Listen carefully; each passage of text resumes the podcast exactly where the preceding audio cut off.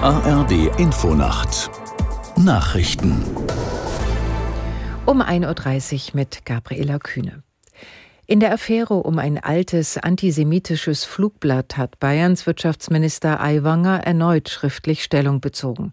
Wie ein Sprecher der Freien Wähler mitteilte, übermittelte der Parteichef die Antworten auf 25 Fragen an Ministerpräsident Söder.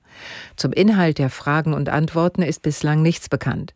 Nun muss Söder entscheiden, ob er an Aiwanger festhält. Das Flugblatt aus der Schulzeit von Aiwanger soll von seinem Bruder stammen. Der Politiker hatte eingeräumt, dass mindestens ein Exemplar in seiner Schultasche gefunden wurde. Bundeskanzler Scholz hat Forderungen nach einer weiteren Nutzung der Atomenergie in Deutschland eine Absage erteilt. Scholz sagte im Deutschlandfunk, das Thema sei ein totes Pferd. Die Kernkraft werde in der Bundesrepublik nicht mehr eingesetzt. Mit dem Ende der Nutzung habe auch der Abbau der Atomkraftwerke begonnen. Um neue zu bauen, bräuchte man 15 Jahre und müsse pro Stück 20 Milliarden Euro ausgeben. Die FDP hatte gefordert, den Rückbau der bestehenden Atomkraftwerke zu stoppen. Die AfD will sogar neue Kraftwerke bauen.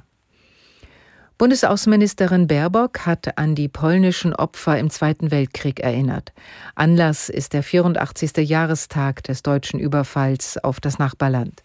Bei einer Gedenkfeier im Berliner Tiergarten sagte Baerbock, der Krieg sei von Anfang an auf Vernichtung ausgelegt gewesen. Polen habe mit mehr als fünf Millionen Toten ein Fünftel seiner Vorkriegsbevölkerung verloren. Darunter waren etwa drei Millionen Juden. Der oberste Sportgerichtshof Spaniens hat ein Verfahren gegen Fußballverbandschef Rubiales eröffnet. Rubiales, der bei der WM-Siegerehrung Nationalspielerin Jennifer Hermoso ohne deren Einverständnis geküsst hatte, lehnt einen Rücktritt weiterhin ab. Aus Madrid, Mark Hoffmann. Anders als erwartet bewertet das Gericht dessen Auftreten beim Finale der Frauen-WM in Sydney lediglich als schwerwiegendes Fehlverhalten und nicht, wie angenommen, als sehr schweres Vergehen. Die Richter sehen in dem Kuss zunächst keinen Machtmissbrauch durch Rubiales. Unklar ist, ob die spanische Regierung den Verbandspräsidenten für die Dauer des Verfahrens am spanischen Sportsgerichtshof TAT sperren lassen kann.